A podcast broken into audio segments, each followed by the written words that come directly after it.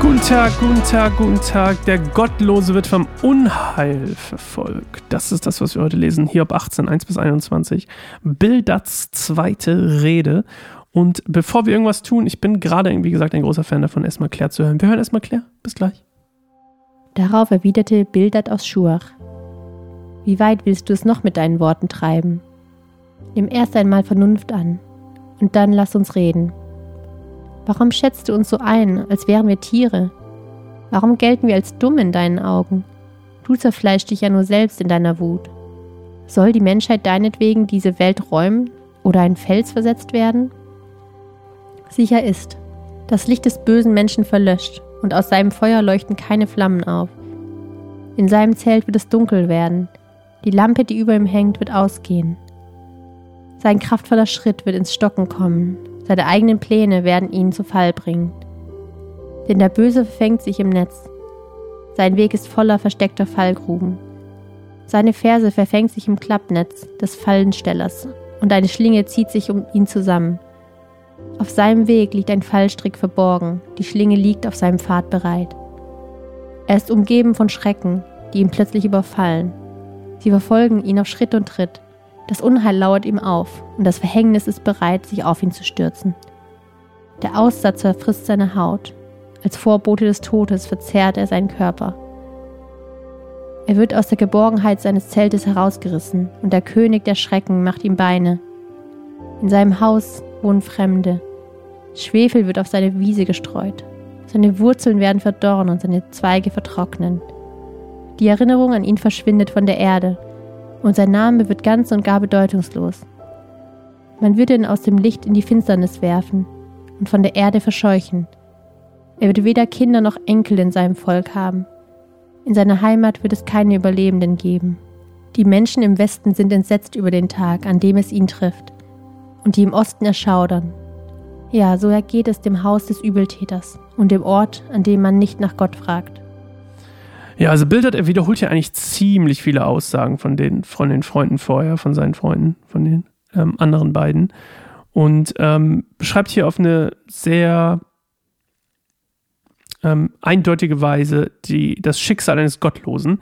Und ähm, was daran so eindeutig ist, nämlich, dass er sagt, dass Hiob genau das passiert ist. Also er wirft ihm quasi vor, ähm, gottlos zu sein. Uh, muss ich mir anders hinsetzen. Also, gottlos zu sein und ähm, er findet natürlich auch Hiobs Worte unglaublich anmaßend. Das hatte ich euch schon, glaube ich, mehrmals erzählt, dass es einfach unfassbar unnormal war, Gott zu klagen, in der Art und Weise vorzuwerfen, er sei ungerecht, weil das ist ja was absolut, absolutes No-Go. Ähm, das geht gar nicht. Und ähm, ich bin mir nicht ganz sicher, ob ich das richtig in Erinnerung hatte. Aber bei Luther gibt es ein schönes, ähm, schönes Bild, was beschrieben wird, das Licht in seinem Haus.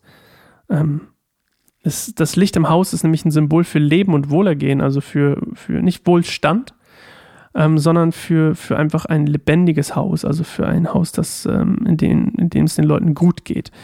Ähm, ich habe gerade hab irgendwie nicht mehr auf dem Schirm, ob das hier gerade in, in, Neues Leben auch vorkam, aber ich fand es einfach ein schönes Bild, ähm, was ich bei Luther mal, was ich bei Luther gefunden habe und ähm, euch mit euch teilen wollte. Und ähm, bildert hier übrigens wieder, um mal in der lyrischen Auslegung zu bleiben, er be benutzt hier sechs Synonyme für das Wort Falle. Und warum tut er das? Er tut das, weil er eigentlich sagen will, dass ähm, prinzipiell alles, was der Gottlose tut, ihm irgendwann zum Fallstrick wird. Also irgendwann wird alles, was der Gottlose tut, ihn umbringen. Und ähm, deswegen wird hier auch ne, lyrisch sehr wertvoll auch ähm, wie es übrigens sonst nirgendwo im Alten Testament so krass ist wie eben hier mit sechs Synonymen für, die, für das Wort Falle. Und ähm, früher war es so, dass ähm, die Krank also Krankheiten galten als Kinder des Todes und ähm, die Erstgeborenen des Todes, das sind auch so Sachen, die Luther so schön äh, benutzt, so lyrische Begriffe halt, ähm, dass der Erstgeborene des Todes war quasi das schlimmste aller Leiden und ähm, der König des Schreckens ähm, war ein Synonym für den Tod. Und ähm, was auch ziemlich interessant ist, ist, dass keine Kinder zu haben, was ja heute teilweise einfach völlig normal ist. Wobei ganz normal ist es auch noch nicht, aber es ist jetzt nicht, nicht verhöhnt oder so. Aber früher keine Kinder zu haben, die den Namen weiter trugen, also den Familiennamen, war im alten Orient ein riesiges Unglück. Also wirklich ein absolutes, absolutes Unglück. Ähm, fast die Höchststrafe. Und ähm, das ja auch so ein bisschen das ist, was, was Bildert hier sagt, was, was Hiob passieren wird oder passiert ist, wenn man so will. Und ähm, ich finde das so interessant, weil ich habe ja den Namen meiner Frau angenommen bei der Hochzeit. Und ähm, ich finde das halt immer wieder interessant, dass so gewisse Entscheidungen, die wir heute so treffen, wie irgendwie, ja, ich nehme den Namen meiner Frau an, so irgendwie gefühlt absolut normal geworden. Nicht normal vielleicht, aber niemand hat irgendwie gesagt, oh, wow, krass. Und ähm, das mag auch daran liegen, dass der Name, den ich vorher hatte, innerhalb unserer Familie, der kam von meinem Papa, aber die sind geschieden, also meine Eltern sind geschieden. Und ähm, ich glaube, da weinte niemand dem Nachnamen meines Papas hinterher. Aber ich kenne auch Situationen, wo der ein, Bekannter oder ein guter Bekannter von mir, der hat den, auch den Namen seiner Frau angenommen. Da war es in der Familie ein Riesendrama.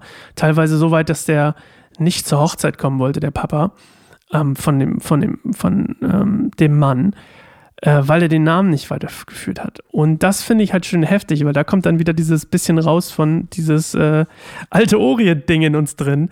Wie krass manches finden, dass der Name nicht weitergegeben wird oder ähm, dass der dann nicht weitergegeben werden kann, weil der Familienname quasi von jemand anderem angenommen wurde oder weil der Familienname von jemand anderem angenommen wurde. Und ähm, das fand ich auf jeden Fall super spannend, dass das äh, heutzutage irgendwie zumindest äh, nicht mehr so krass ist, aber dann manchmal halt doch, ne? Manchmal halt doch. Ich frage mich, wie ich darauf reagieren würde. Gut, ich habe jetzt zwei Töchter. Also ist man ja, das ist ja sowieso schon ein Unglück im alten Orient, dass ich zwei Töchter hätte, wäre ja äh, eigentlich schon die Strafe Gottes genug. Ich fühle mich jetzt nicht so richtig gestraft, aber da, da sieht man auch mal wieder, was ich ja, glaube ich, schon mal ein paar Mal erzählt habe, dass man nicht alles aus der Bibel oder alle, dass man die Bibel nicht ohne kulturellen Kontext lesen sollte.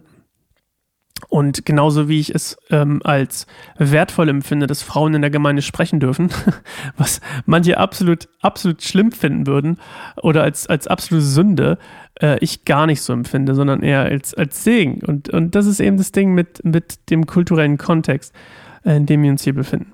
Okay, Bilder zweite Rede. Der Gottlose wird vom Unheil verfolgt. Schön, dass du mit dabei warst und wir hören uns morgen wieder zu einer neuen Folge Bibelstunde Goldemund. Bis dahin, ciao!